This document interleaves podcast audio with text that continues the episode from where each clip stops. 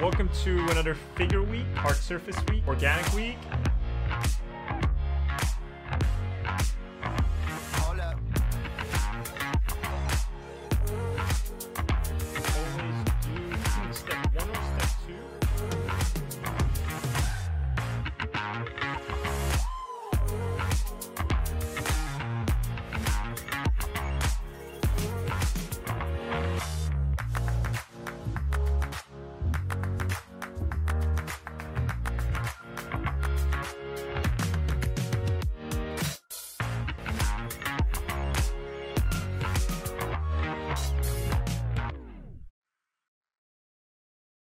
Everyone, my name is Ahmed Aldouri. I'm a concept artist and former instructor at Art Center College of Design, Brainstorm, CCS, CGMA, and various other places. And I would like to introduce to you this digital painting course that I've created. But before we get into anything, just want to thank you for the support you've all given me this whole time. And with the support of so many of you, I've been able to put together everything I know about painting into this digital painting course. You want to become a pro illustrator, concept artist, or even just a hobbyist, but you don't have a clear map to get there. And that's where I come in. I spent the last six months compiling everything I know from my 20 years of art practice, and I've turned it all into a map. Starting with foundations such as rendering shapes, color theory, painting basic subjects, understanding brushwork, brush economy, all that fun stuff, deconstructing the skull, drawing it from every angle, all the way to master studies, stylized painting, and you'll find yourself at the end of the course doing a concept art project based on everything that we learn in the first 14 lessons. So, how does it work? Well, you sign up, you watch the lectures, do the assignments, post them to the community page if you want, and treat it as a self study, except for those of you who have signed up for the weekly meeting, where I personally critique your work in a virtual classroom setting. I believe learning by repetition is super important. That's what I've sort of presented a lot in this course, and the assignments are tailored for that, as adapted from my time teaching at Art Center. And each of these lessons have step by step explanations in real time.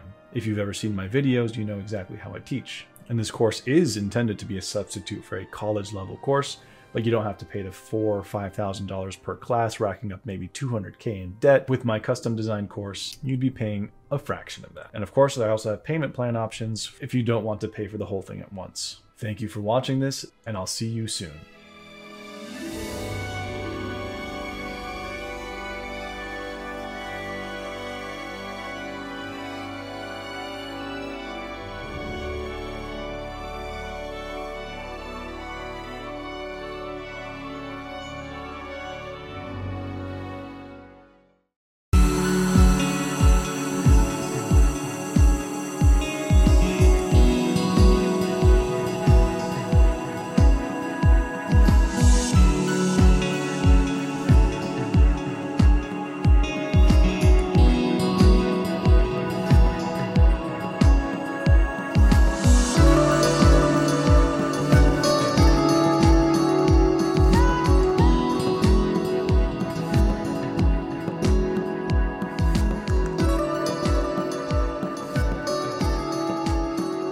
Hey guys, and welcome back to another episode of Digital Artcast. Um, thanks for joining me again. Um, once of all, as we talk about uh, in these episodes, um, I hope whatever's going on in the world, you guys are staying safe, and of course, um, hoping that the, the podcast is uh, your kind of escape or relaxing time that you can drift away and, and listen to us chat about art and everything related to it, um, and it kind of helps you get through the, the day, the week, the month, whatever's whatever's bothering you at the moment. Uh, so yeah, uh, again, another uh, amazing episode. Um, one of these ones that we've had recently where uh, we have returning guests, so people who have been on before previously and came back uh, a second time round to talk about art and what they've been up to since we've seen them last. Um, and today's guest was very special indeed uh, to me personally because he was one of the first guests we ever had on Digital Artcast. Um, when I started the, the podcast back in 2015, 2016, going to my first few events in London, um, this guest was a speaker there at the time that uh, we kind of got in, in, in, contact with at the time and, and, asked if they would come on, and they were very generous with their time. So, yeah, it, it's great to have returning guests, um, especially ones that have a history with the podcast. Um, so, today uh, we have on uh, Mr. Marek Madej. Hey, Marek, how's it going? Hey, hey, I'm, I'm good. I'm good. Yeah, awesome. Thank awesome. you for having me. Yeah, of course. Yeah, I'm glad to have you back. It's uh, it's round two with us. Um, like I said, the last time you spoke uh, on the podcast, you had just finished um, a major title as well that you were Yeah. you were talking about in London at industry workshops. Um, and then again, you have just finished another one, uh, and now you're back out to the world again. So, uh, for anybody who doesn't know you, uh, can you tell us who you are and what you do currently? Uh, yeah, I'm I'm primarily a concept artist. Mhm. Uh, I don't know if people are like using that that thing if like senior, like principal, lead. Right. Like uh, I don't necessarily like like that kind of like label labeling me myself or like Right. uh, because you know I even though I primarily do concept art, I, I also do illustration Mhm. and some other stuff from time to time. So Right. uh, for the past 10 years i was working as a like senior concept artist like uh, principal concept artist Mhm. at CD Projekt Red that's actually changed recently uh, because now i just started basically last month uh, at new studio which is called uh, people can fly Cool. uh, the games that people can recognize them f- from are like Bulletstorm by Painkiller, and recently was Outriders. Mhm. Uh, so right now I'm working with them, but uh, as I mentioned, like people primarily might know me from my work on Witcher, uh, like basically Witcher Three with expansion packs, Gwent, and Cyberpunk Cyberpunk. 2077. Yeah, I mean, Cyberpunk's obviously been a big thing as well, and Witcher even back then was uh, when you guys were talking about it in London um, was huge as well because you know Witcher Yeah. Three kind of took over the world at one point as well. But um, yeah, you've been in some big projects, man. It's, it's been impressive. And, yeah but like that, that, that that's the thing it's like uh you know uh witcher 3 was like just like so like it, it was a surprise for many people how what was the reception of the of the project like because Right. obviously everybody was excited to work on that project everybody was doing their best but that Mhm. the outcome just like like mind was mind blowing for everybody i guess like uh and then like for for the comparison like with the, the cyberpunk 2077 like you just like would think that everybody everything would go as planned every everything would be great like i still think that like in terms of like visuals and the stuff that like i was personally working on Oh, yeah. people actually uh enjoying the game and they, they like uh, what was the outcome Mhm.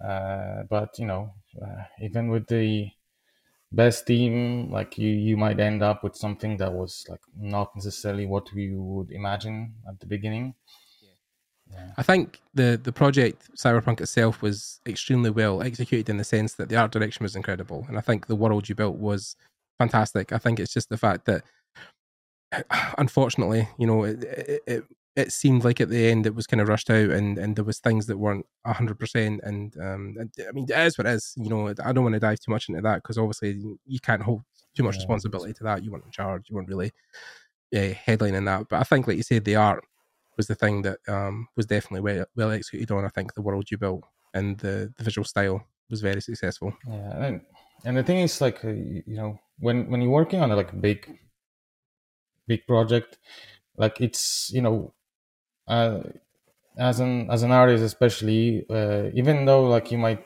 like have some impact on the uh, on like the elements in the game Mhm. like uh, you barely uh, like how to how to describe it. Like you, you might have like some input to like where the, the game uh, might go in terms of like certain things.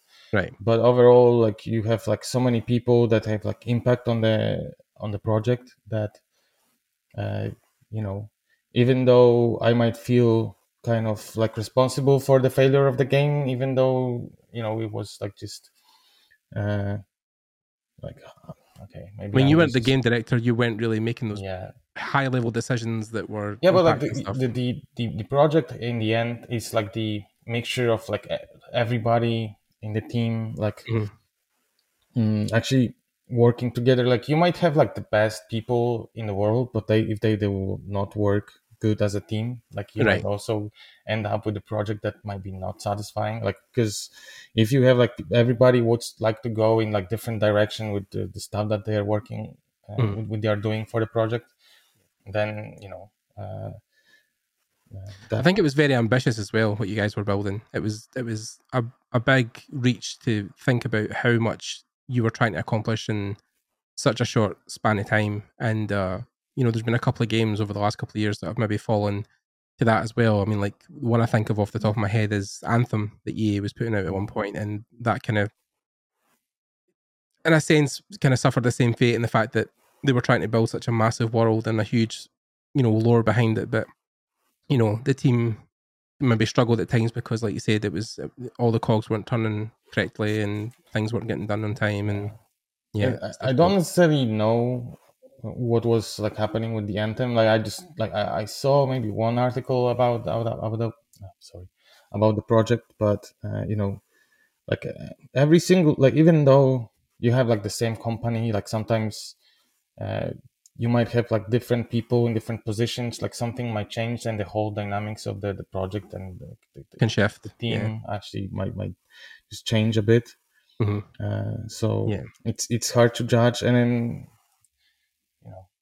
i mean i think it's great now the fact that we've come to present day and we look at cyberpunk now and with the new patch that came out recently like the game has kind of redeemed itself where you know everything that they kind of promised or a lot of things that were initially bad have kind of now been fixed and things are running a bit smoother and the game's kind of up and running to a, a, a, stage where it's it's very playable it's very good.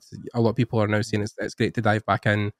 Um, but it then took them that last year to really push yeah, that well, I can I can also like see uh, that like in especially recent months like the perception of the game actually changed like yeah. maybe not on like the you know the the most popular like game outlets like they they like there you can still find people just like uh, oh, yeah. complaining about the game not even like and, then admitting that they didn't even like play it. Yeah. that that was that was like crazy. The amount of like comments uh, like basically saying bad stuff about the game and then admitting that they didn't even play the game that was, oh yeah yeah like crazy crazy but you know a, like yeah yeah I was just going to say I had a friend like that exactly the same. He was like, ah, oh, you know, cyberpunk trash, blah, blah. I said, no, have you played it? And he's like, nah, I never bothered buying. I was like, oh, no, yeah, you know. But you know, also like after cyberpunk, my approach to like reading the information about the the the project that I'm working on actually changed because you know uh, during The Witcher Three uh, and after The Witcher Three, like I was reading almost everything that I could find, like right. during the production of, of Cyberpunk that was the, the same thing but after the release there was like so much stuff that, that yeah. was just uh, straightforward like negative uh, and yeah. then i was even checking the google ana- analytics and then uh, it was just mm, like if you wanted to have like some views on youtube you just like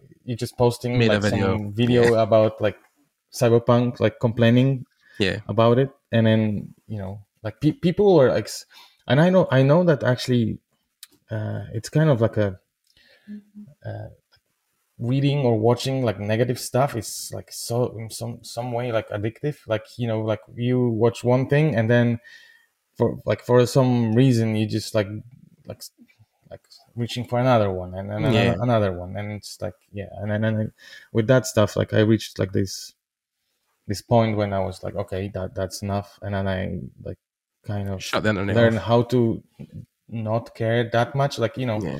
don't don't get me wrong i still if somebody has like some constructive criticism i i will read it and i will uh, i will you know try if like that's something uh, around my field like i will try to apply it or share it with that's something from the gameplay side i will long as it's talk with of course.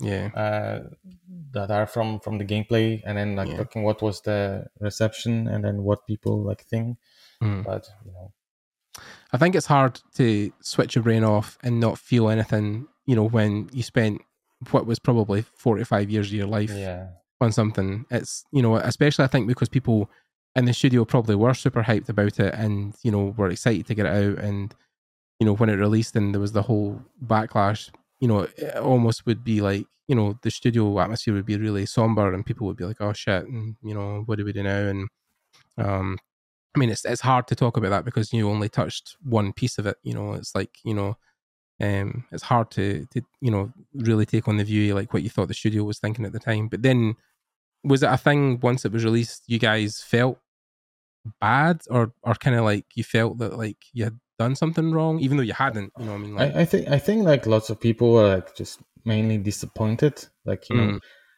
because uh, you know when you're working on a game, like it's not like everybody has like a full picture of like where the the game is actually the you know? direction. Yeah, and then even uh, you know like like I don't know what I like. It's- it's hard Like- because there's so many moving pieces. I think, right? You can yeah, only like see the- your part. like not not not only because like I, I actually with the uh, with cyberpunk i actually i was helping with like checking out some visual stuff uh, Right. the uh, reporting bugs and and that Mhm. kind of stuff you know like as a Mhm. concept artist uh, at the end of the project like there is not much that you are actually doing Right. Except of like some done. like Yeah. uh, you know like helping with some some additional stuff you know Yeah. or like you're already working on something else Mhm. uh, but yeah yeah that there is the, the, this thing that like you like you you kind of like sometimes have this situation where you talk with somebody and then like just like somebody is comparing it to the previous project and then Mhm. like telling you that like you should be uh, you know you should you shouldn't worry because it worked out like the last time and then Yeah. yeah it doesn't really always work like that. Yeah, it's. Uh, I mean, that was the thing with uh, with Anthem we were just talking about, and I, I know from from what I've read, I don't know anybody personally at the studio, but I mean, I, I do, I know two people, but again, I've not talked to them in depth about what happened. But from what I saw, article wise, the idea was that they thought they would just push it out as it was done and then patch it as it went. But then, of course, because it was so broken at the start, they Mm. never really redeemed it. And then what ha- didn't help was that the studio then pulled back resources. So they took people off the project and they kept taking people off the project until there was only like, you know, t- it went from like 150 people to like 20, you know, and then Yeah. there was nothing left to basically hold the game up. So it, it's, yeah, I think people sometimes get a bit over reaching and thinking that they can build this thing. And, and, and I think they only had like two and a half years to build it as well. You know, people were, were saying long before Anthem shipped that like it wasn't ready, it wasn't ready, and nobody listened. The senior team didn't lis- listen to MD basically. So, you know, what can you do? So Yeah. it's it's, it's unfortunate. That and that you know like that that's the thing is like i'm i'm i'm not a businessman like uh Mhm.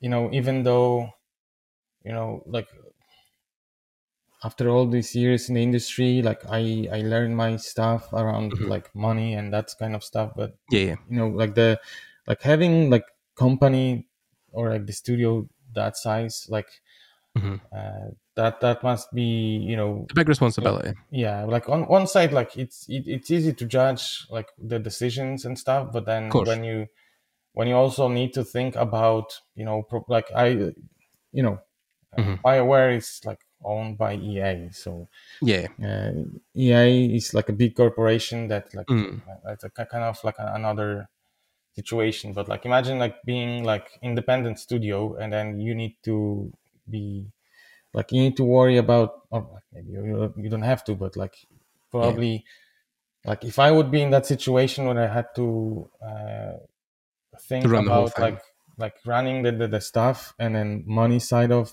money aspect of the like running the studio and then Oh, so yeah. on it's a lot. that would that would be you know uh, definitely not it, it's not for me you know I mean, it's it's really interesting as well because the last couple of years watching stuff like the Noclip documentaries and you know Danny really putting a spotlight on the studio and and talking to Marcin, who obviously founded it, co-founded the studio, and from what they started with, which was basically selling pirated games in Poland, you know, to being one of the biggest studios in Europe that makes these AAA. I mean, because The Witcher done so well, um, you know, I, I think it's it's sometimes hard. I think when you scale so quickly. I think because they went from Witcher 3, which had such a huge, you know, buzz about it, and then with Cyberpunk being the next thing, people were expecting great things, and you kind of wish sometimes that Witcher maybe hadn't done as well, because then, like, you know, the expectation would have maybe not been as big. But um, it's good that they were then starting to compete, you know, as a Polish studio with studios in America that obviously had a long running uh, situation with games as well. So,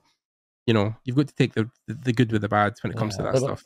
but also like i guess like in this situation uh, i think like thinking about you know like failures that like probably you need to go through to actually learn your lessons and Mm. like i don't i don't say that like CD Projekt as a company didn't have like its own failures and then lessons that like they they learn from uh, but you know sometimes you need to have like the the right one in in the right moment and then A bit like, humility. Yeah. uh, yeah the, and maybe you know like cyberpunk uh, that's gonna be that lesson i don't i don't know you know like uh that that's that, that's the thing like, like there, there is like stuff that pro- probably uh, i shouldn't discuss but also Mm. like there there are like some things that like i kind of uh you know i have like my personal like an uh, emotional attachment to the studio because i, I spent like 10 years at this A long studio, you know? time. Yeah. Long so time. like for me even though like i don't work there anymore it's like i still feel like you know like that studio actually gave me uh, a lot and also like because i Mhm. don't i don't know if i would be in that that's it like place in life and like in Oh, terms of of, like my career without this Yeah. without working at, at the at the studio like obviously i gave back my like my, time to the studio and and what i i was uh, able to to provide you know I, I i learned a lot from the people that were uh, that and i'm still working in the studio um so I mean, I mean, say what you want about what happened with with the the end result, but everybody still knows what an incredible studio CD Projekt Red is. You know, even the fact that they have so many other things going on apart from just their games. You know, like even with um, GOG and stuff like that, and and the DRM free stuff that they put out. I mean, like you, you know, there are they do a lot of things amazingly. You know, it's it's you know, and Witcher of course was was so well received and the free DLC and the whole fact that they've done that as no additional cost to the players. Like they've done a lot of good the last Mm. couple of years. I mean, I think it's it's hard when you see such an amazing entity like CD Projekt Red go through that bad time, and then that is kind of what the only thing people think about it, right? Is the bad thing. Whereas for the last ten years, they've been an incredible studio. You know I mean, Well, you know, like at the end of the day, it's not the studio that is making the game. Mhm. Uh, uh, the, the like people that are like working for the studio are making the game. So yes, you know, hundred if you have like a couple of changes uh, Mhm. in, in like uh, middle management, even sometimes, like you, Yeah. you, it can actually change a lot when it comes to uh, like the you know the maybe not the feeling of the game, but like some of the stuff that like Mhm. uh, you will end up with, you know, uh, in in the game. You know. Yeah, yeah. Anyway, to, to, to move on for that because uh, I think we've said our piece and all we really can about that. But um, but yeah, so uh, concept artists. So obviously, like you said when we first met, you were at industry workshops and, and you were talking about Witcher at the time. Um, and it's a job that you've now done, of course, for the last five years since we last talked. Um, we had a conversation not too long ago when we were starting to talk about you coming back in the podcast, where you had talked to a student about, you know, or a thing that a student said to you was he felt like concept art in its current form was almost as difficult as obtaining a major role in a movie, like being an actor, you know, trying to get into a film. Like he felt it was on that level. Do you feel? I mean, I think you kind of you touched on it briefly when we talked about it, but do you feel that's relevant? Do you think that the way concept art has went now, the field is even more competitive? I, yeah, I think so. That like you know, on one side, like you know, you have like more and more jobs there out there, like for, Mhm. for people, but you know, the awareness of the like of that kind of job, and I, it's not even about like being like a concept artist, but I think even you know like a character artist, like all of the uh, positions like inside of the game industry that like are maybe more obvious and then sound fun. Hmm uh, because you know uh, uh, quest designer or uh, game designer is like kind of sounds like more vague and then it's like hard to understand what Mm. the job is about. Like people can probably you know like there is a person that actually uh, come up with the ideas for the game but they don't necessarily understand how it's done. And then that's actually game designer is not only like like like coming up with ideas but actually needs to do something in the engine. Uh, but you know like from the art art side like concept artists is like the you know the, the, the stuff that like people uh, obviously like maybe not everybody knows that like uh, what concept art is because like you have like probably a lot of gamers that you know they know that like there are like some people that doing like visuals for the game but they don't necessarily understand how the mm, How to put together. how it put like who is doing what or like how much time it takes or uh, that like what kind of software that do you use like I, I still hear many times that like oh it's like programmers are doing the games Yeah. So, like, even the, the visuals you know so yeah, yeah, yeah. uh, but you know uh, i would say that you, you know that the amount of people that are aware of like this th- thing being actual job right now it's you know way bigger and uh, you know it, that's cool Yeah. I But mean, then- books have probably helped with that as well, right? Yeah like you, you know you, you- also have like like schools now that are teaching uh like game design or like the like i was even teaching in in, in warsaw at the university uh, and i'm like that was not focused only on uh games but Right.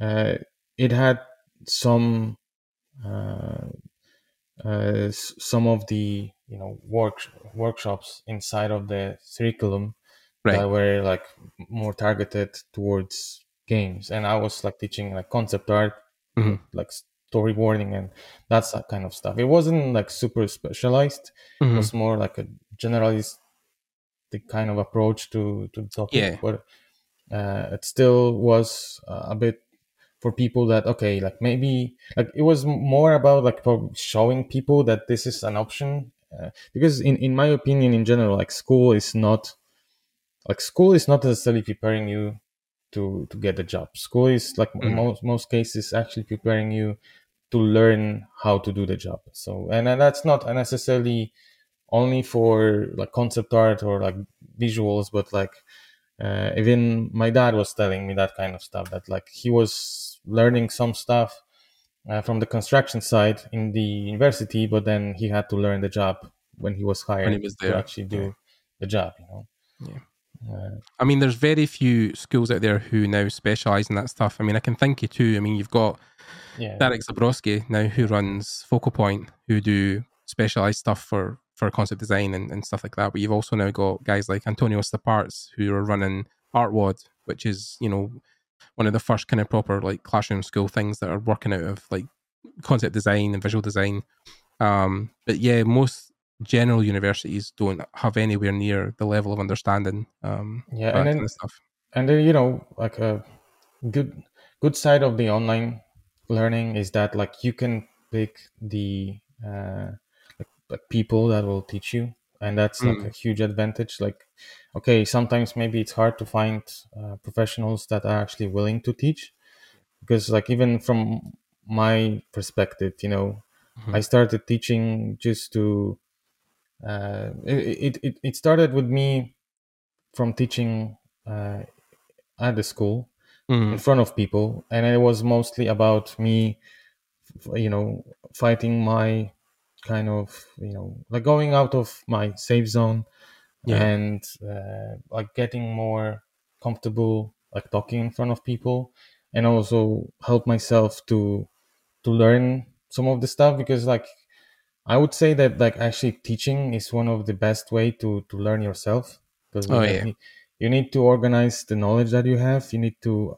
like think about how to share it with it. people and how to present it so it would be yeah. understandable and you know like teaching at like especially like teaching uh, at at a place where there were like the amount like the people were kind of uh like there was like variety when it comes to the backgrounds uh how much people actually knew about the the topic you know there were like some people that already like wanted to do concept art but there were also like some people that uh you know like realized what it is at the, uh, at the like uh, at the like workshops you know so Mm.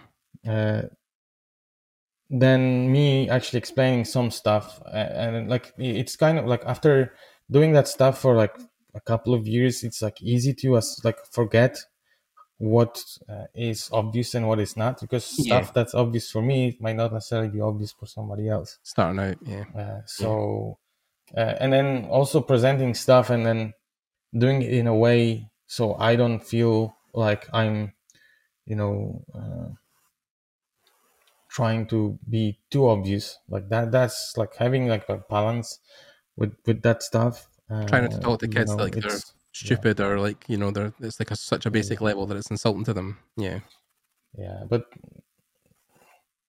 yeah, I mean, it's yeah. I was just going to say it, it's difficult. It is, it is Yeah. difficult. Yeah, yeah so it's like i would say in that term it's easier to to do for example for me like some kind of online workshops where Right. people already uh you know have some kind of background and then they they actually signing for uh for, for the lesson or Mhm. like whatever or like uh, even like you know the uh events like industry workshops you know like you, you might have like variety of people but like you still uh, can assume that like people have like some level of understand Understanding, uh, yeah. stuff you know uh, and it's it's hard to not tell stuff that like people will be aware of like so like one of the uh, like be- best things to actually talk about like during, during those events i would say like like like study cases where Mhm. where you can share what was your process during the like some kind of project or what, what was the like the, the challenges that like you uh, experienced because Mhm. that, that might be maybe not mind blowing but like at, at, at least interesting and Mm. uh, help somebody like uh, to know that like okay like that's not only me Mhm. it, like I'm, I'm not the only one in like similar situation or like Mhm. the, you know that, I think I- I think the hardest thing when you do those talks, having talked to people now for five years, is that a lot of guys I know who went to do talks think they're walking in to talk to a room full of professionals. Sometimes that's the case, but with a lot of industry workshops, events, and stuff like that, you're mostly talking to students and people who, you know, are either in university or about to leave university. So you always have this th- thing where you feel like the thing you're talking about isn't impressive or it's really super obvious to everybody else, but then, you know, maybe the people you're talking to have never opened Photoshop, have never even tried to sketch or, or try and make something in, in, in a digital form. So, um, you know, guys I met even in the industry workshops 2016 had only exclusively done stuff in their sketchbook. They'd never even went to, you know, Photoshop or any kind of digital medium. So, yeah, I think it's it's hard to you know walk up and try and talk about something and not feel like an imposter. It's almost something that everybody feels that Mm. you know you know why I'm up here, why do people want to listen to me? But you know, um, you're up there for a reason. So, but yeah. like with with teaching also like there is this thing that like f- at least for me like when i was learning stuff you know sometimes you read uh, something that like seems kind of like that you understand what's happening but then the application uh, while doing the project that that's something else so, you know Mhm. so like f- in, in, with certain topics like i had to spend a couple of years actually understanding some other stuff along the way to Mhm. actually understand how the, the the stuff actually applies uh, to what i'm doing you know like uh, and it's you know uh, and, i guess like it's easy to go into this kind of loop of uh, like how, how consuming the education like watching tutorials and Right. and and, and buying workshops but not actually doing stuff it's like it, it's uh, it's you know so common. I have yeah. folders and folders full of stuff that I've never opened, and I feel even even you know even me like i'm i'm i'm buying way more more stuff that i can i can actually go through yeah, Uh, but also I, I i need to say that like for me uh, i also sometimes buy videos uh, not necessarily for what is uh thought in in in, in the video but also Mhm. like to check out how that person is teaching and like that style of teaching Right. and how they're explaining stuff because you know uh, uh, at least for me this like teaching part of my uh, like what i'm doing now it's like something that I, like gives me a lot of satisfaction and Mhm. uh, i want to be better at it uh, and I mean, it's hard, I think, especially when you look at those teaching methods and think that people have got it down. But I've always said that like there's a lot of great artists, but you know, artists don't always make great teachers. It's Mhm. it's a hard thing to have. You know, again, I've talked about Antonio a lot in this podcast, but you know, I think he has a very unique skill set where he is a good concept artist, but also a good teacher, you know, and manages to marry the two so that people can understand how he does things. And um, yeah, I think it's just a lot of practice because very early on in his career, once he had kind of learned his trade, he was teaching very early and, and has done it now for many years. And it was the same with guys like you know James Douglas, modern day James, when he was doing stuff again on YouTube. The the videos he was making to teach people was to help him reiterate in his brain what he just learned, so he would be better. So yeah, I think it's if it's one of these things that you've not had to focus on very early, it can be troublesome. Um, and also the fact that like I think because you've been very studio heavy based for so many years, your focus has always been just on the job and not really the teaching part. So yeah. it's a lot to ask. You know, like definitely like teaching like need needs you need to have like patience, like uh, and then like specific kind of patience, like where you know you're trying to explain something and then that that person like maybe doesn't get it, like and you need to try to figure out some other ways to to explain yeah. it. Uh, and then like obviously studio situation even if like you are at the position where you need to give feedback to people like it's completely different case because that person already got a job uh, yeah got it because like had at least like this an understanding like, of what understanding doing. and then uh, their skills were enough for the job mm-hmm. uh, at least from the on the like uh, that what's like people yeah. the recruitment process like thought so you're already working with somebody that like have some sort of understanding of stuff but yeah. oh, but in in the end like doing that job like like not even like concept art but like in general like working in game industry entertainment industry and like yeah. probably like many different fields is like the communication is like so crucial like and then that's something that like you i like when I was starting out, I, I didn't necessarily understand it, and then mm.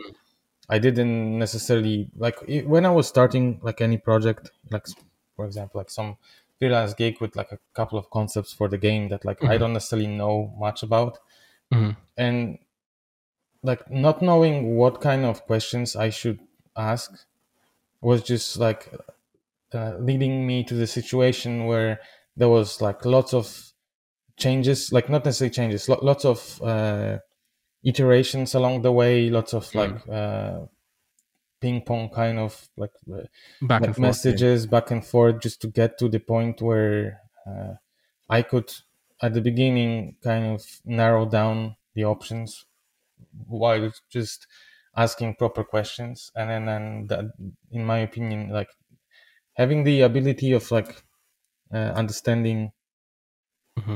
uh, like, like obviously like that part of it is also the experience like something yeah. that you will not necessarily get not working in the industry because uh, at school there's like a it's pretty hard to simulate some of the situ- like the environment yeah. of like the actual professional project because yeah. especially if like you have like paid school people are mm. going to the school to have like a nice experience and then actually doing projects in teams where you need to you know like yeah like that might be not necessarily like a good experience like especially yeah. that like you have people that maybe you don't like you know? Like it's not mm. like you will uh like even in in in the best studios that there might be people that you like you know you you might have like different character and then like you, you know like and then you still need to work with each other you know? So uh, the professional aspect i think it is is hard to teach young students. Like even i mean um, alex heath told me way back in our stream he done ages ago was the fact that he said that the biggest thing he didn't really know that how to explain to people especially when they were young was that how you should on every project you do you should always do it 100% like even if the project is terrible or like you know it's something that you're getting taken on for work and you're not really too super excited about it but you know your work's kind of always attached to that thing forever so you always want to make sure whatever you're doing you're doing it to 100% and that's kind of the professional aspect of it right is that you've always got to try and give your best even though if you feel like the project isn't great or the people you're working with you don't really like them but you, you still have to do a job you're still a professional you know i mean? Uh, but i would say that it's like it's pretty hard to do everything like 100% you know? Oh yeah uh, yeah, yeah. you know uh, you, you might like you know it's it all depends like there will be some aspects of the projects like if you will have like one one week you will have like amazing task to work on Mhm. you will be pumped and you will do like 100% but the next one will be not as great and and this is also the uh, like like like one of the topics you know like Mhm. if you will do amazing job on a task that nobody else will want to work on you might also end up like just doing like stuff that the you same don't thing like over and you know? again. So, uh, you know, on one side, like, like this, giving yourself uh, like the 100%, Mhm. it's, it's maybe good, but like, I would say like when it comes to your own, uh, situation and then like how to avoid like putting, because like, you know, it, it just like, even when it comes to, uh, like the career of like individuals you know uh, there's like so many like decisions to make along the way that actually can lead you to different uh, like places in the end you know Mhm. uh, like for example like one of the, the the the things with the like for example like starting students is that like i see that like lots of people wants to start at the you know the most popular companies and then they don't Mhm. even like uh, you know the, the the smaller studios like i know that like it's not uh like it it doesn't sound prestigious or like it's Mhm. not like you, when when you don't have the studio that everybody knows but you know sometimes you might have like actually better work experience at those like uh, Oh, yeah, independent yeah. studios I've or- talked about that so many times when people like, you know, if you want to walk into work, working with Blizzard or something straight out of school, like you better be prepared because, like, you know, at that level, even with CD Projekt, like people now want to be like, oh, cool, I want to go work on Witcher or Cyberpunk as my first like gig. I mean, good luck. Like you're talking like, you know, people at the top of their game working the hardest hours, the the longest days, you know, on the, the biggest tasks. You know, if that's your first experience, it, it can be overwhelming. It can be scary. Yeah, but you know, Mm. uh, but I also like I noticed that the average perception of like how work should look like uh, it's the you know that like you necess- like you should have like the work life balance and then, then you know that's uh, in my opinion that's you know uh, everybody should like try to reach that that kind of stuff but Mhm. the amount of people that you will have like workaholics and then people that will Oh yeah. actually uh, spend way more time on the project just because they they like it you know that, that's actually also brings lots of like bad things to, to the Of course.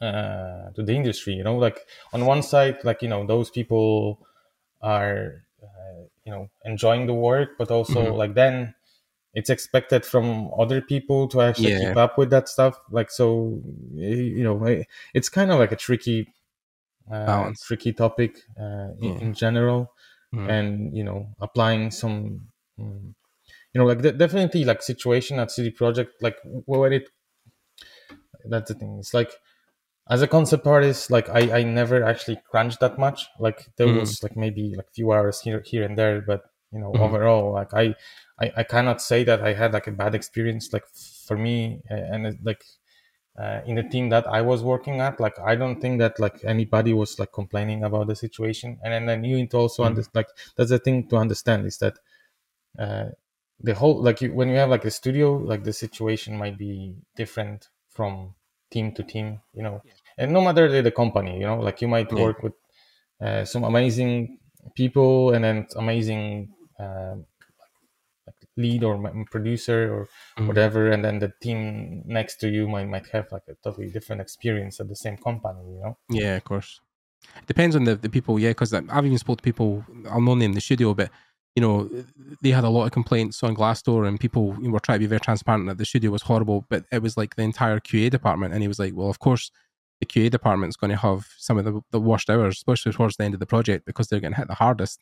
But then, like you said, with the, the concept design team, you know, it's maybe no, you know, maybe you compared to a game designer, you know, isn't maybe hitting the same things because, you know, once it's handed off from you and it goes into game engine, then you're maybe not touching it as much. So, yeah, it's it's one of these things where everything's about balance. But um, yeah, I- I, think it was you've got to be prepared if you want to hit the tippity top of the industry. You've got to, you know, somebody always told me that if you want a two hundred thousand dollar a year job, you have to put in two hundred thousand dollar worth of effort. Like you have to be prepared to work that hard. And we just recently, before we spoke to you, we had Esben Rasmussen on, and Esben talked about very openly that when he was at Riot, he was very stressed. In fact, a couple of times during the, his time there, he talked about how he had some mental breakdowns at the at the studio because he was, you know, the pressure, the the workload, things that were going on, you know, even just within the the, the atmosphere of the, the studio. But like, yeah, it's it's those jobs seem attractive and they seem like they're a great time, but they also come obviously with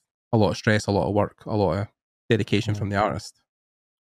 So yeah, which would be the same at CD Projekt, right? If you're coming in as a junior at CD Projekt, it would be that versus a junior at like an indie studio. You know, it's going to be a totally different experience. I, I, guess you know, like it, it might depends, uh, like on person, and then also yeah. like what kind of people you will you will have like next to you because you know mm-hmm. if you are actually entering like the environment that like it like everybody seems to be stressed mm. then you know that might affect you as well uh, of course you know like f- for me like changing changing the job like that that was that that that felt like stressful like but many mm. like or even like working with like some freelance gig like with the company that i never worked before like and then you actually uh, are excited about the, the, the project that you're working on like it's mm. very easy to actually put uh, so much pressure on yourself that that's basically internal and then actually you know read the like the feedback that like especially like in recent time when like I've in recent time when you, you actually work remotely uh, even mm. like for the studio or when you're working on like some freelance gig where you're just communicating uh, through text mm-hmm. it's kind of hard to to get the emotions sometimes so like the uh the, the same words that like somebody wrote to you like for you might have like they they might have like totally different emotional meaning than for the mm-hmm. person that was like like sending them so uh and you know like i had like situations where i was like starting a project and i uh, and that was like a new environment for me and i i felt mm-hmm. like really stressed even though like i felt like i'm up for the really task, but it's also yeah. you know it's very like I know so many people that have like this you know, impostor syndrome, including me. You know that. Oh yeah, uh, everybody does. Yeah. Uh, even though like you work in the industry for like so many years, like you still feel yeah. like you don't know what you're doing, or like yeah. Yeah. Yeah. I mean, it's difficult as well, even people, I think, when they see it on themselves, but then when they talk to people like you and you're like, oh yeah, I get imposter syndrome. They're like, really? Like you? Like somebody who's been at CD Projekt for, you know, a decade and and uh yeah, I think at every level everybody feels it because um I think also it's because no matter how hard you work or how high you get in the industry, there's always going to be somebody above you. There's always going to be somebody better or doing something different or making better pictures or um but then uh, comparison is the thief of joy, right? So like comparing yourself to other people constantly is what makes you worse in the industry. Like your mental health will suffer. Like even some people I know who um, are just starting out, I tell them like don't even go near ArtStation. Like really honestly, like maybe go once to have a quick look and maybe get an idea, but try not to go in every day and just constantly just make yourself feel worse because it, it does have that effect where every time you go on ArtStation, you look at the front page and you're like, holy shit, you know, like, what I, am I doing in my life? I, I definitely had like that, that, that time when sometimes ArtStation or like not even uh, ArtStation, but maybe some other websites where I, I saw like some amazing art was like, there were some days that were like affecting me in negative way, but there were like some other days that were just like, you know, motivating me to do stuff. Like these days, it's like more often the, the second stuff. So like yeah, actually seeing some cool stuff. I, I want to do things, but you know, it's it like I don't know. Like the older I'm, I'm getting, like it's yeah. it, it seems to be like harder and harder to actually find time to do your personal stuff. Of course, you know, and I, I have like this problem of uh, you know I would like to work on everything. You know? Yeah, yeah, yeah. You won't got so much timing. You want to have a life you know you want to have time away from the computer and you know because it's really unhealthy. I mean it, it, i can understand why a lot of people get so burnt out working in some of these bigger studios because yeah it's it's a lot to ask people when you know you're constantly in crunch mode or you're constantly in development mode or you want to work in the biggest baddest projects out there. Like oh yeah i want to go work at blizzard. I want to work at riot. I want to work at sony santa monica. Um you know, these all come with caveats that you have to give a, a small part of yourself.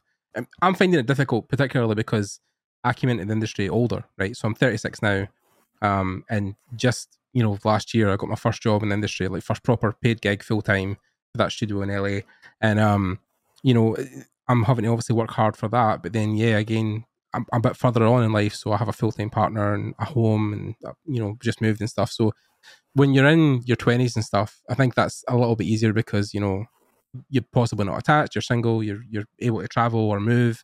Um, but the older you get, yeah, your window kind of narrows where you want to have more time away from your work and more time to have a life. So it's a battle, man. It's a constant. It's a constant shift.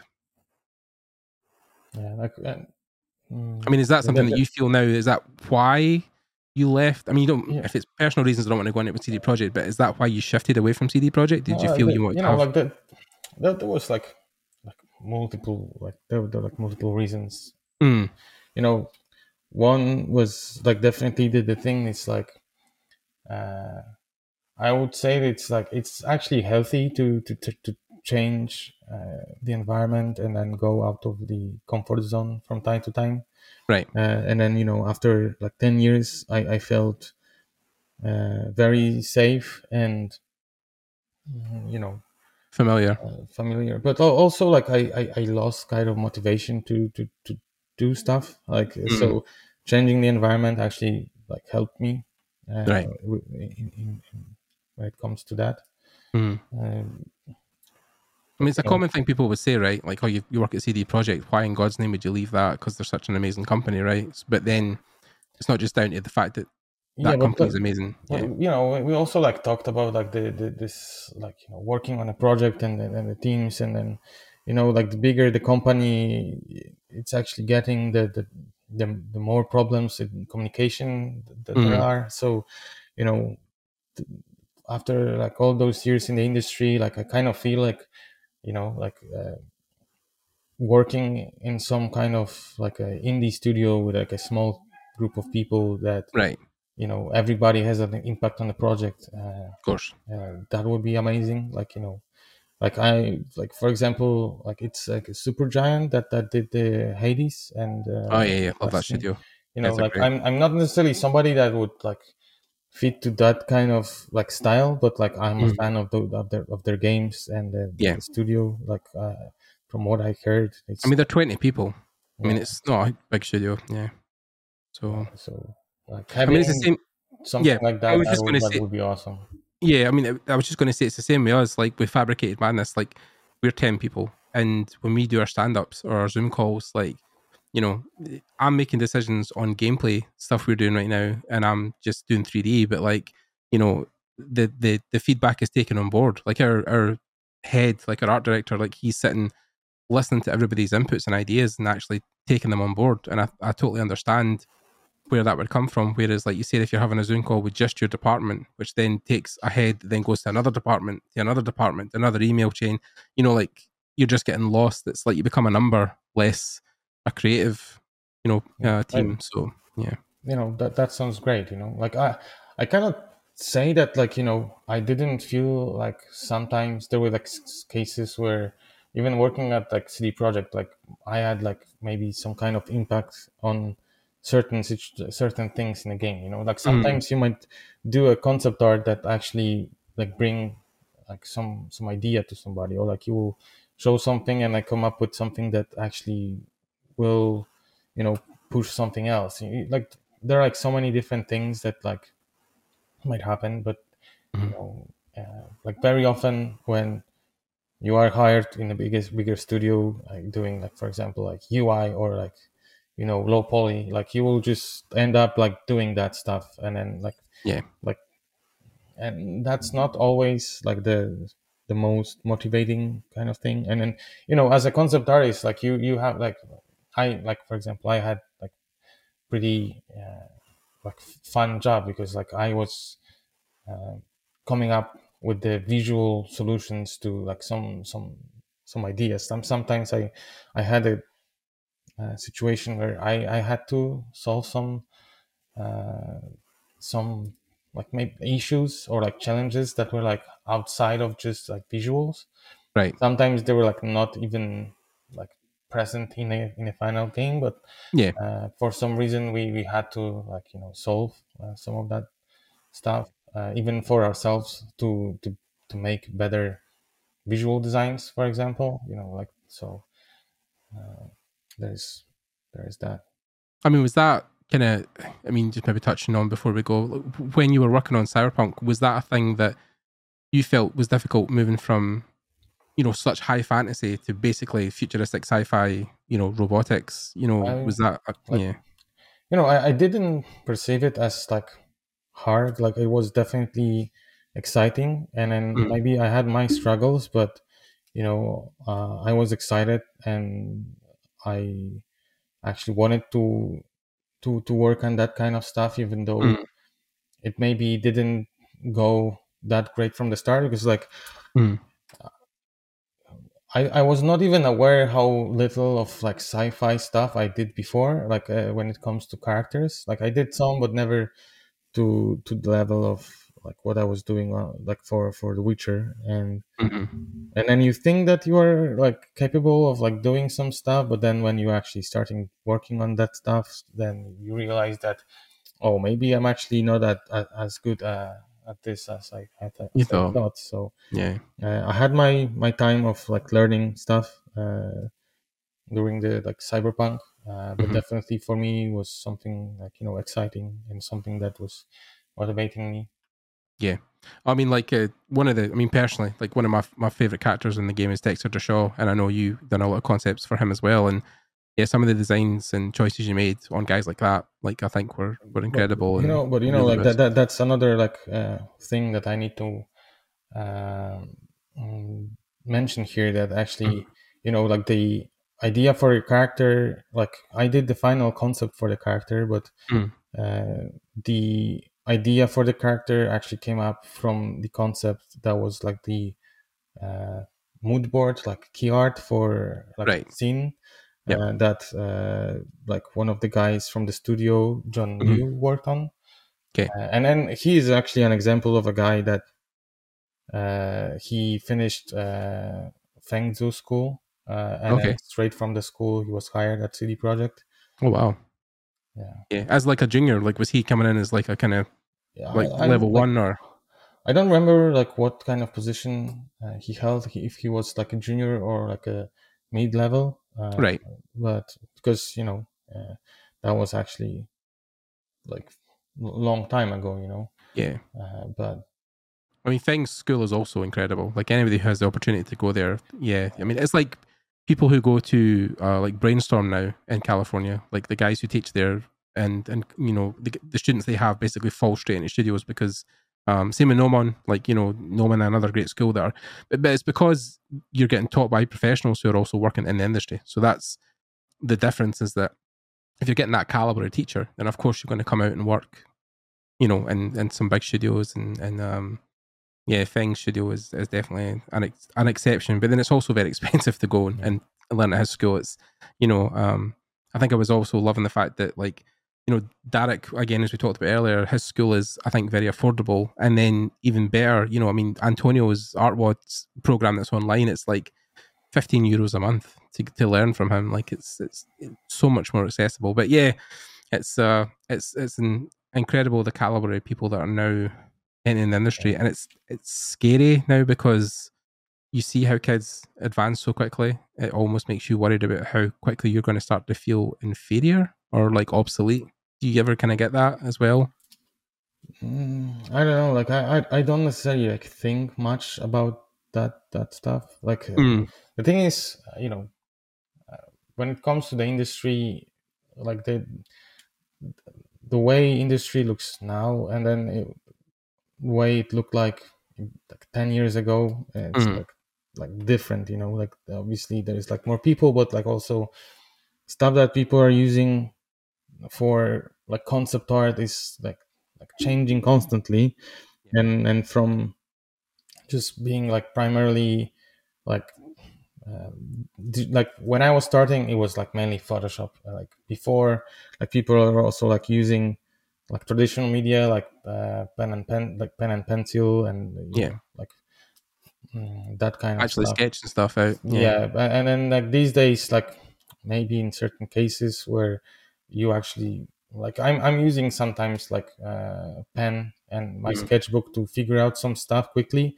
because Mm-hmm. like it just feels uh, more natural. like natural to to to do it this way uh, Yeah. but in the end like most of my work is like you know digital Mm. and then from just being like from just using like digital painting Mm. uh, and then like photo bashing actually got like more popular like when i was starting like actually doing anything with photos people were like calling you a cheater even though like people in the industry already were using that because Using that it, was yeah. speeding up the process obviously you know it, it's you know the, the way you're using those photos uh, Mm. it's also uh, there is like a right and, and wrong way of using them Yep. uh, these days like 3d actually changed a lot Blender. Yeah. you know blender but also like I, I- you know doing the like cyberpunk like i my workflow actually changed a lot and i, I use way more zbrush these days Oh, cool. uh, so like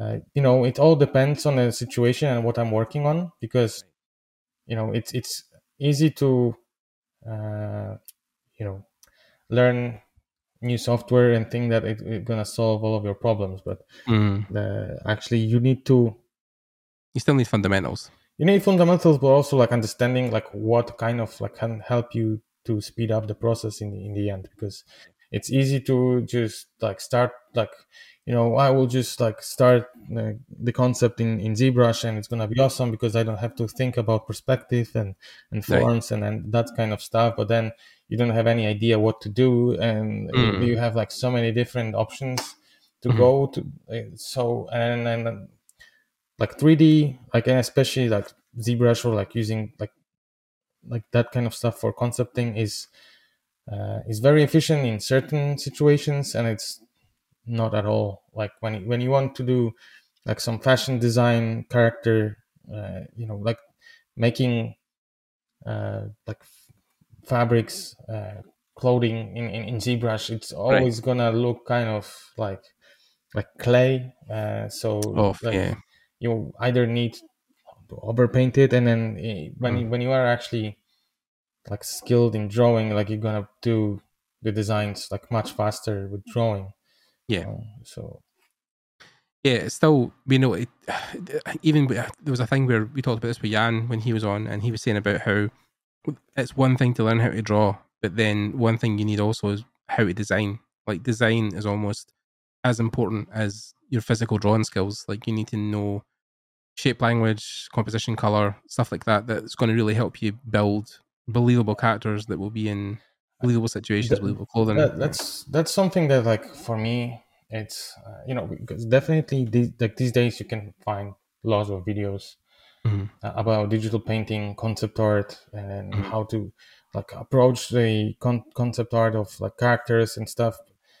But there is not much about actual design Mm, when it when it comes to like when you like like when you think about like digital painting kind of videos and then design like you know obviously you have like scott robertson and stuff but uh, and then he's sharing his approach uh, and then his techniques but uh, it's really hard to actually find stuff that explaining fundamentals regarding this kind like you can find like uh, videos about fundamentals of design right. but like very often when you have videos about like doing concept art of characters Mhm. it's just about like there are certain rules sometimes but there is like they are not necessarily explained very well. Like for example like like how you can apply uh, fibonacci spiral to character design. Like how you would you know distribute the details and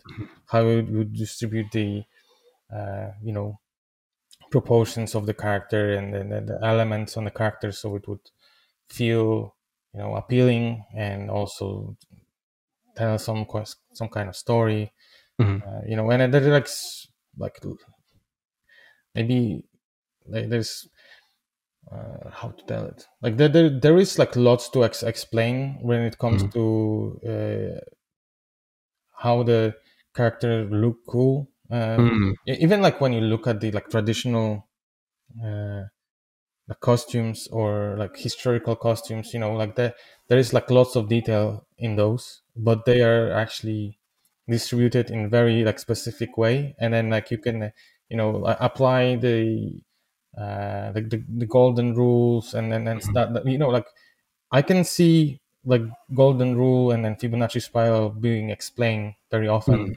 when it comes to environment design, but like not that often when it comes to character design. We, even though you can also apply those, uh, and then you know, like character also have their own characters. They have of their own composition as well. So Yeah. Yeah, the, I mean, character design itself is a whole other subject um, outside of, like, say, the environment stuff. I mean, one person I would say that's kind of leading that right now is uh, TB Choi. I don't know if you know Choi at all, but you know, she um, well, is out of Korea and was an anatomy teacher back there, but now is working for like Riot and stuff in LA. Um, but her ability to design not only just humans to draw them, but to design characters, like you know, expressions, you know, personalities, the way they dress, the way their clothes are.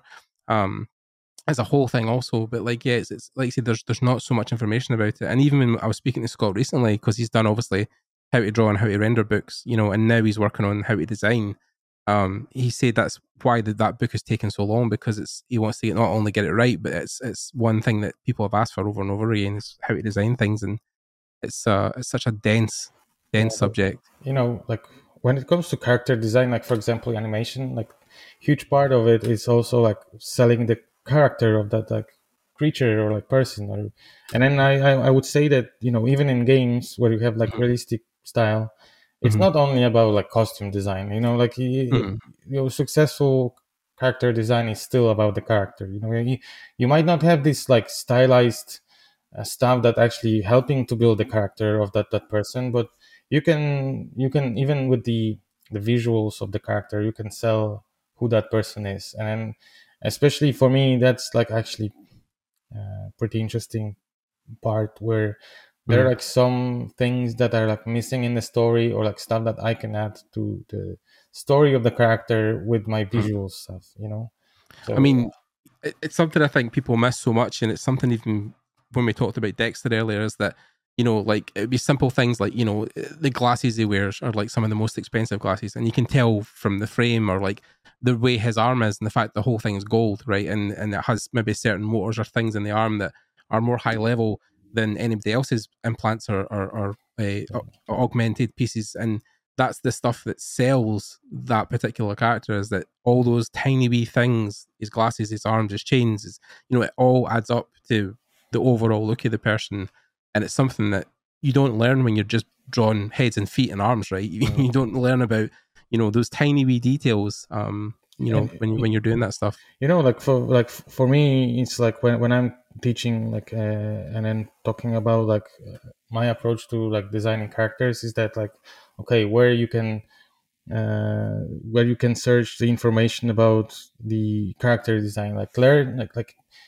uh, read about like for example like fashion rules you know like the, you can uh, learn a lot uh, when it comes to you know like you want to show like a person that actually knows how to uh, wear and what to wear to actually look nice and that's like Mhm. you know it's rich and so you probably should apply some of those rules uh, to make the, this character feel you know Believable. believable and you know and then like for example like that that thing with the matching the, the the color of the belt and and shoes like not necessarily the same exactly the same material and so on but yeah i know what you you mean know, we have like the same like slightly different tone but the same color the same for you know uh i don't know how how people wear cufflinks on certain arms or like Yeah. maybe only wear something on one side or like yeah or like how to match the patterns not to feel cheap like if you would have like you know like a jacket and and and, and the shirt and then they would have Mhm. like the same pattern that that would not necessarily overwhelming yeah rich you know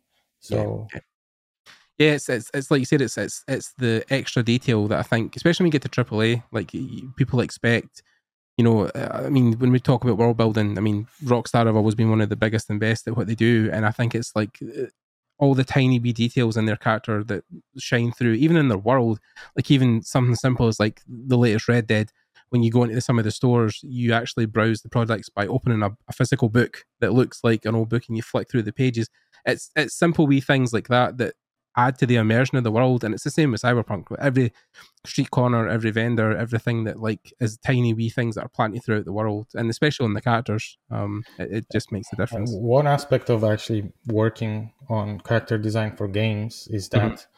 Understanding what's actually possible, or like maybe not possible, but what's going to be easier to execute from mm-hmm. the technical aspects of the, the design because you know like there are like some some games that they're not necessarily wants to be uh, the, the, the like top notch like in terms of visuals and then mm. sacrificing some other stuff like so for example like i i love dark souls you know uh, i love bloodborne uh, elden mm. ring and, so on yep but then you can see that they they don't necessarily sacrificing certain design choices for the for the costumes like for example right. the cape they mm. don't care if it's actually penetrating the, the model or not you know and yeah.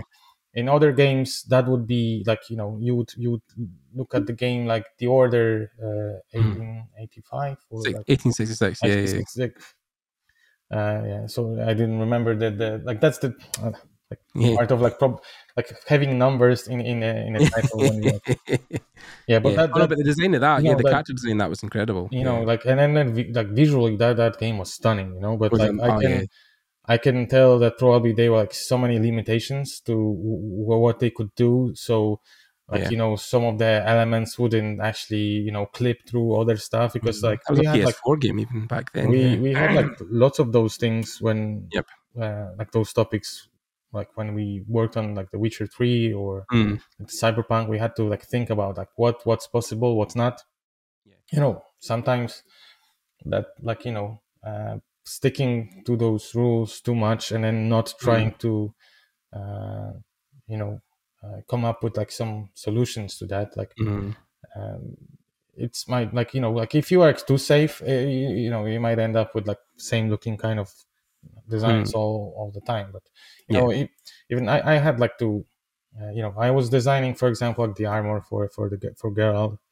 Mm. that was like one of the witcher armors and then I, I i designed this like long kind of dress like the bear stuff the bear armor yeah and yeah. and you know and then the guys from sim like the like responsible for cloth simulation like coming and like you know guys we need to actually do something with that because this will be just like stretching all the time and we don't want yeah. that so like we had to came up with like some smart you know like sometimes like even obvious solutions like cutting that that cape in multiple uh, places uh, mm. it's you know it seems obvious but like when you think about it like mm.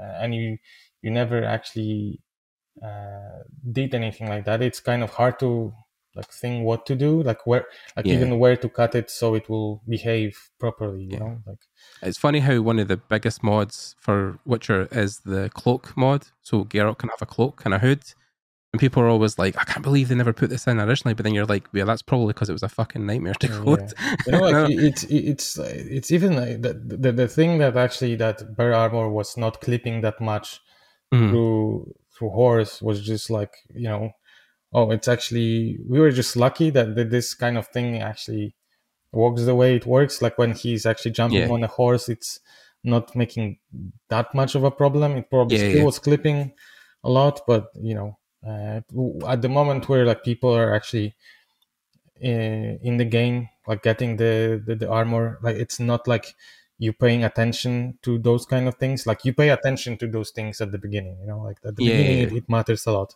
But the longer you play, then you can. You don't give a shit. Yeah.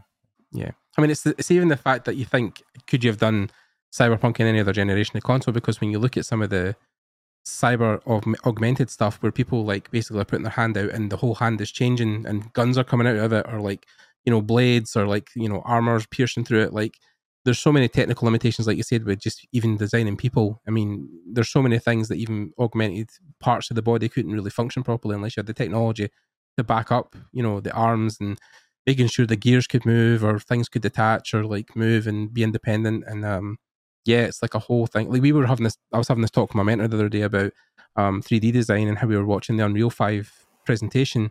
And we thought about, can you imagine a day when people don't have to actually make a low poly anymore. Like, and it's just making something and then just firing it in the engine with no, you know, I mean, obviously there'll be some optimization, but the fact that people might not actually have to make low poly and bake anymore is like like- crazy. You know, but but that, that's the that's the thing. It's like I don't. I'm not necessarily like a technical person, but I already know that like the like nanite stuff. It's Mhm. not the solution for everything. You know, you course. don't have like the uh, animation on that. You don't have like simulation. It's like just static mesh that Yep. you know it can have like lots of resolution, but you can you, will not do everything with that. Yeah. So, I mean, Unreal Five is, is brand new and it's exciting, but it's going to take you know five to ten years before anybody's really, you know, utilizing it, poss- you know, properly within game engines and stuff. So, um, yeah, exciting, but yeah, a long way off for it to be practical. But, it's, Um, but definitely it's like a cool tool to actually even do like uh you know nice play around with. images or like just like Yeah. try to do some sort of like animation you know Yeah. like it's the the thing that like if, if you want to do some sort of like per, like uh, short animation and, and like Mhm. using unreal like you have like so many resources right now that are Oh, yeah. free the like you know it's way easier ridiculous. to do project like that these days than it was Yeah. you know like 10 years ago Yeah, yeah. I mean, like even the fact that I mean, there's some jobs now that are specific just to even just playing with those engines, like world builders. Like even I, I didn't know that was even a job until I spoke to somebody who was working on you know a big game, and he's like, "Yeah, we have people who just take everything you make and just place it in the world and just like put like build rooms and, and fabricate them with stuff." Yeah. Um, but like, yeah, so I mean, they say like within the tech industry, like eighty percent of the jobs haven't even been invented yet because you know there's new ones just popping up every other like- year.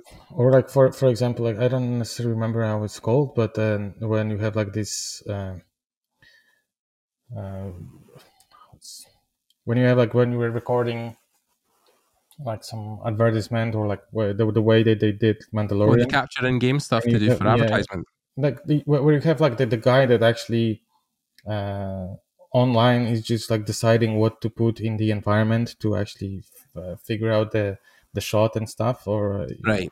you know i don't remember like how it's called but like i, I I know there's a there's jobs they've got, especially have them in Rockstar for some reason, but they have gameplay capture artists who are people who will go through the game and use what is essentially the camera mode Oh, and take pictures. Yeah, yeah, w- w- we had.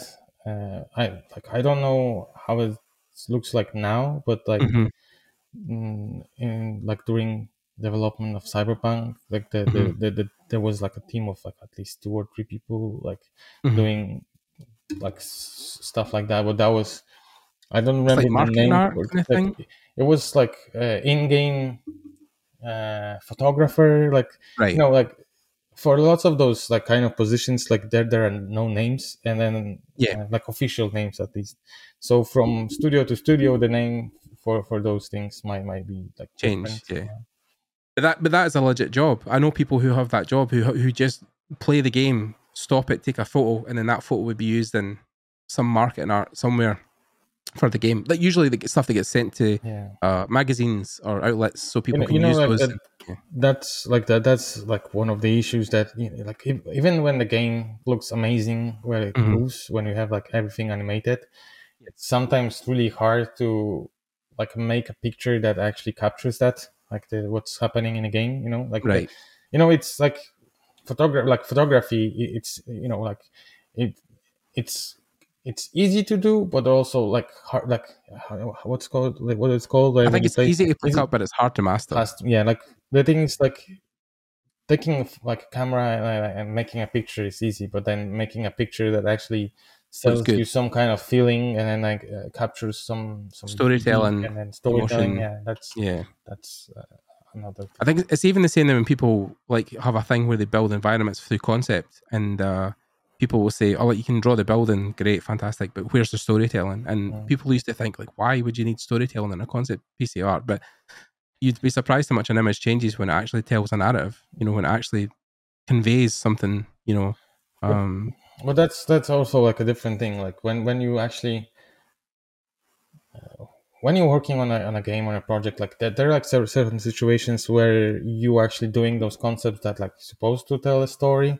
mm, uh, and then actually share share some kind of like mood uh, and Mhm. show it to people so everybody would be on the same page what we are working on but then Yeah. you have also like production concept art like of an environment where Mm. th- that storytelling it's not necessarily the most important part like where you actually it's more mostly about the design of the object rather than the overall like story so because like the story is probably already like figured out or Mhm. everybody like supposed to know what they're working on and you're just like Yeah. focusing on one element at a time and, and and that's the thing is like especially when when you're learning stuff like um, uh, like just like looking at the like keyframe from a movie and then like Mm.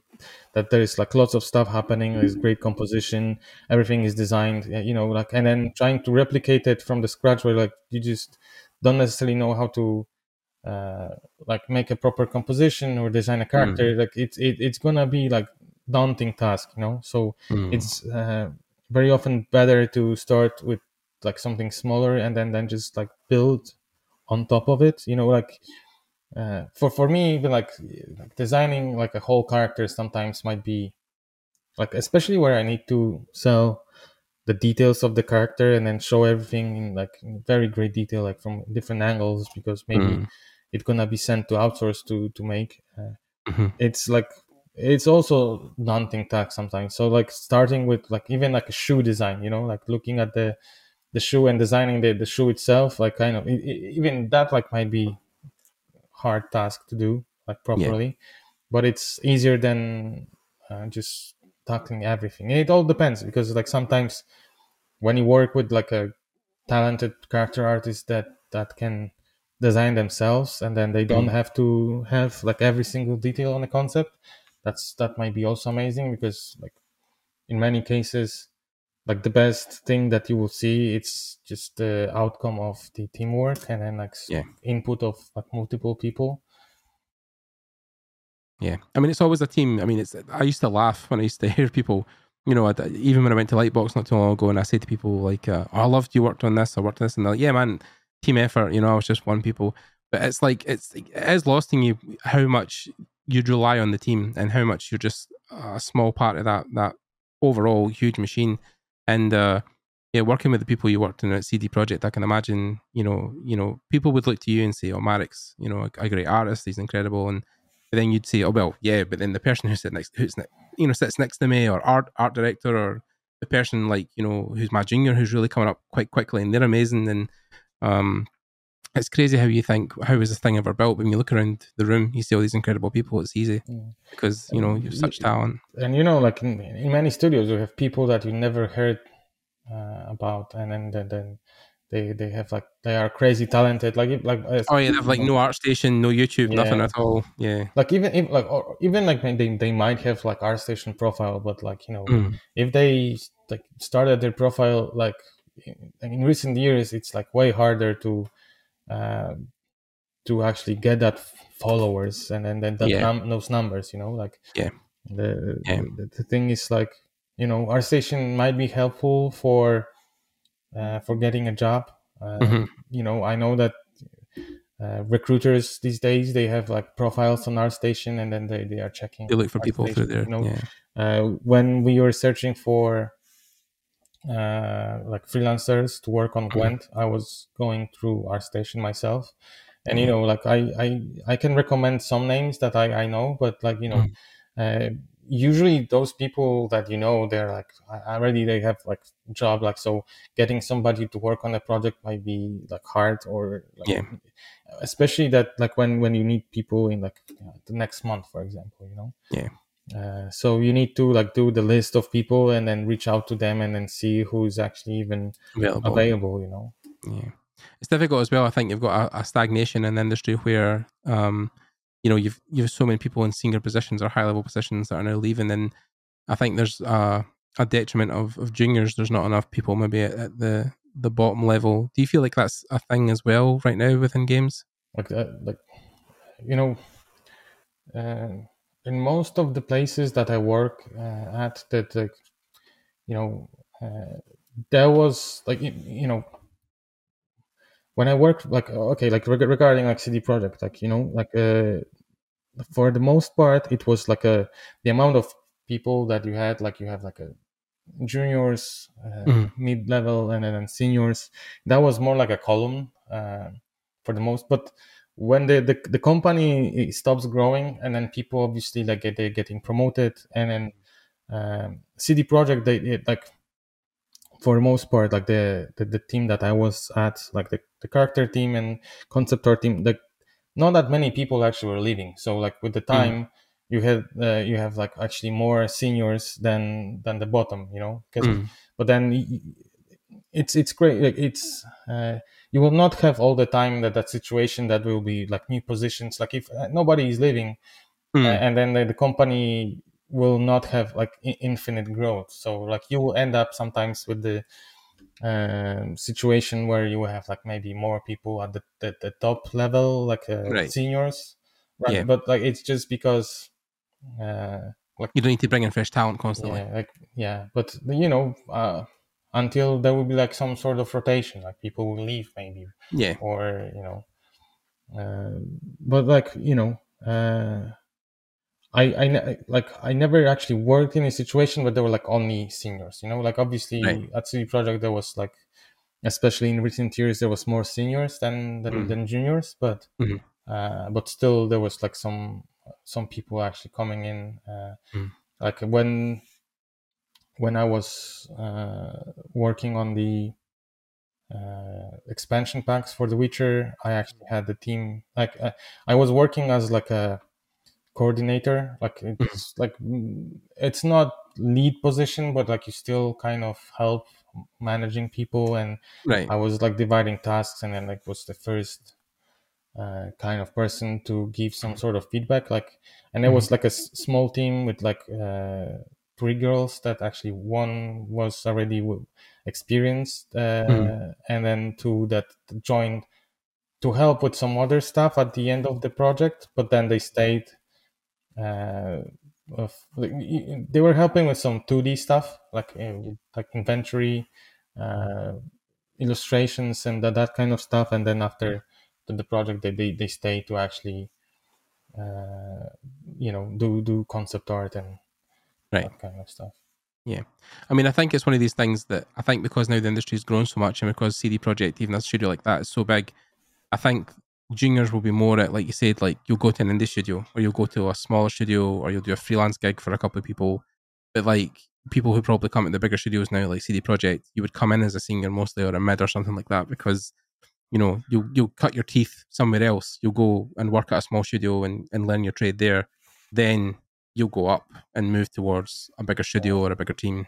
you know like the, the the- thing is like where you are actually searching for a job and you have people at different level uh, with the you know seniors it's actually i would say way like easier to get a job these these Mm. days because there is not as many people as like they are like the positions uh, out there Right. like uh, and then with juniors so there uh, on the on the other hand and then the internships. Uh, when we were like doing internship uh, in Gwent team, there was like two spots, and there was like 500 applicants, and then there was like maybe 20 people that were like having the skills, Right. but it's still too many people, like 10 people per spot, you know. So Yeah, twenty is more than two. Yeah. you know you, you need to be also extremely lucky and and, and you know uh, have that kind of thing that will you know like that art director will, will like or whatever you know um, to Yeah, it's difficult, I think, to find your voice now. And I think a hard thing I've found as well is that people try to imitate other artists too much. You know, like people look at your work and think, I need to be like Marek. But then you probably never tried to be like anybody else but yourself. And I think it's hard to tell people to basically draw their own version of things and make their voice very unique because that's what draws people, art directors especially, to hiring you, right? I, I would say that it's like okay like it also depends on like what kind of stuff you are searching for in the industry Yeah. on one side you might want to be like production artist and then do exactly the type of work that the, the studio actually used to uh, Mhm. so in in thi- this sense it's uh, actually good to look at the stuff of, well, like that the artist in the studio already producing and then kind of look at your stuff and then kind of judge Compare it. compare it and then so on but like still you will not be like you just being able to copy people from there it's not necessarily an asset like if that studio Hmm. needs somebody uh, to join the the team like uh, and then it's about just the amount of work then then okay you might get the job but like it's still uh, being able to add something to the team will like will be like a huge as- uh, asset you know like some kind of like and it might be you know uh, sometimes people have like s- the experience in something else and then they don't, don't think that that can be useful uh, in in in the in the field of concept art you know Right. uh, like I I I didn't necessarily finish like the like, university. I Mhm. went to to school for uh, production uh, engineering. Like Right. I don't even know how it's like. After that, I could like work in a factory as a manager and then like Mhm. supervise the production of, of stuff. But Right. along the way, I, I learned some some things that you know when I'm working on the the concept art, like I can you know go back and look at the, the, the stuff from this perspective and then Right. think about like even though I didn't learn that much there, but like I I'm aware of certain certain things because More kind of life skills. Yeah. Uh, so if like somebody was like like the, the, the most mind-blowing thing is like sometimes people might even finish like fashion school and they don't think that like actually that might be helpful in concept art you know but it is super helpful, like Yeah. especially if you're go- well, if you're going to be a character designer, especially like that's. I mean, what better preparedness could you have than doing stuff like that? yeah So, and then you- yeah. you know that that's the thing like i was talking with like some guys uh, Mhm. uh, from from big company and then then they actually uh, were um, actually teaching at, at like fashion school and then the the main Alright. reason for them to do that was to actually find some potential talents for for the company in terms of concept art because like uh, those people usually had this like kind of thing like that was like original comparing to what you could see uh, on ArtStation on like and then that that that's also another thing. It's like when you look at ArtStation and then the like pe- stuff that like people are posting the, even what i have uh, on on my profile like the job is not only about like making those like cool images but uh, a lot of the stuff that you are doing is just like quick sketches uh, and- Iterations. and, iterations and, and, and that kind of stuff. And then you know you have like different kind of cases but like lots of companies don't actually want you to post that kind of stuff of course. because it doesn't look that fancy yeah. So the sexy Uh, pictures. yeah I mean, it's. I think it's also the thing that we've had where, I mean, it's a very common thing that's been very common, obviously, just through talks and, and people talking for many years on the concept art industry and how you know when you get your art book, that isn't what you're going to be doing every day. That's that's marketing illustration. That's not something you're going to be doing with, with concept design. Um, yeah, some of the stuff I've seen people who have posted like proper concept design. It is rough. It's sketchy. It's it's stuff even you wouldn't necessarily be proud to put on your ArtStation because you feel like because it's not finished. It's it's like yeah. sometimes a 15 minute sketch, a 20 minute sketch. So Yeah, but like Yes. that's like the, the crazy part is that like sometimes you have like okay, like, there is like a uh, like a company that wants to like publish like concept art book, but then right, you want to give them concept art, and they they they are like, uh, we don't want that. We want those illustrations because they look cool. yeah, yeah. No, it's it's difficult for people to try and get the the gist of what you know people will probably looking at within production and what you'd be doing from a day to day. Um, even environment stuff. I've seen people who have drawn. You know, uh, uh, uh, recently in a project I'm doing right now where I'm building out a scene. I basically blocked out in 3D and then a really rudimental sketch in Photoshop, and I thought it looked like absolute dog shit. but the guy I was working with was like, honestly, you wouldn't you wouldn't believe the many people who have handed me stuff like that just to get an idea of like layout in a room or like set dressing. Like it doesn't have to be pretty as long as it can convey the idea. That's the main thing, right? That's the the main thing that Yeah. we're looking for. Or like sometimes like the, the job of concept art is like you know you're just doing like overpaints of the 3D asset that like somebody is working on, and then something Mm. like doesn't feel right, and you need to like do some kind of like propositions like what to change so it would look like on the concept, uh, you know. Yeah. No, I've, I saw that recently, even uh, on a, a, documentary when they were making Halo Five, and Sparth, Nicolas Bouvier, was was was doing things where they got some gun designs back, and he was like, "Yeah, they're not looking good at all." So he just basically took them into Photoshop and just like painted over them for two seconds and just made like the barrel longer or like the scope shorter or.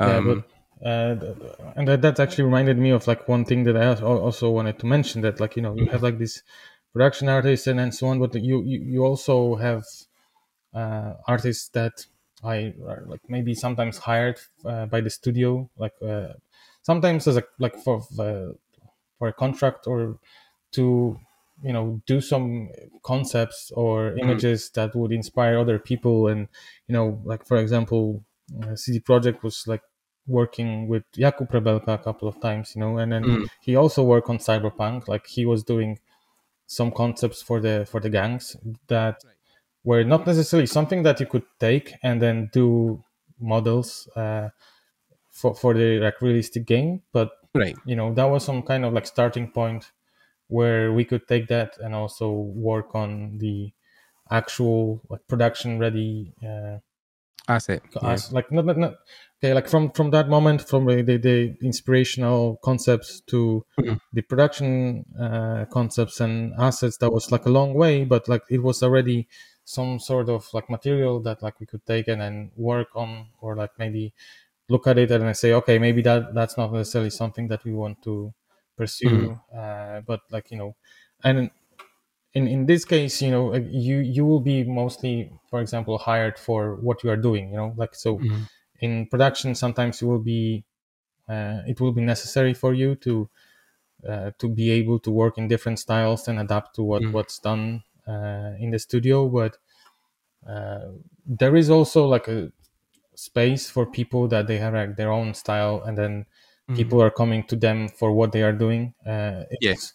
maybe harder uh, mm. to actually get to that point to to be uh, like to feel comfortable enough to get the like flow of like you know work uh, mm-hmm. because it will be definitely also harder to find a spot in the studio that would be uh, only about you know your style like or like you know or, or, would be able to utilize like some kind of like specific style uh, but you know I, I would say that that's topic by itself like what kind of uh, space. Like, how to get know, noticed by studios and how to have your own unique you know, style like, and voice and yeah. even even inside of studios, like you would have like people that are maybe not necessarily the most imaginative, but they can uh, like you know do something very accurately, and then they like can uh, do stuff that will be you know very readable, but Mm. And then, then you have like people that, that can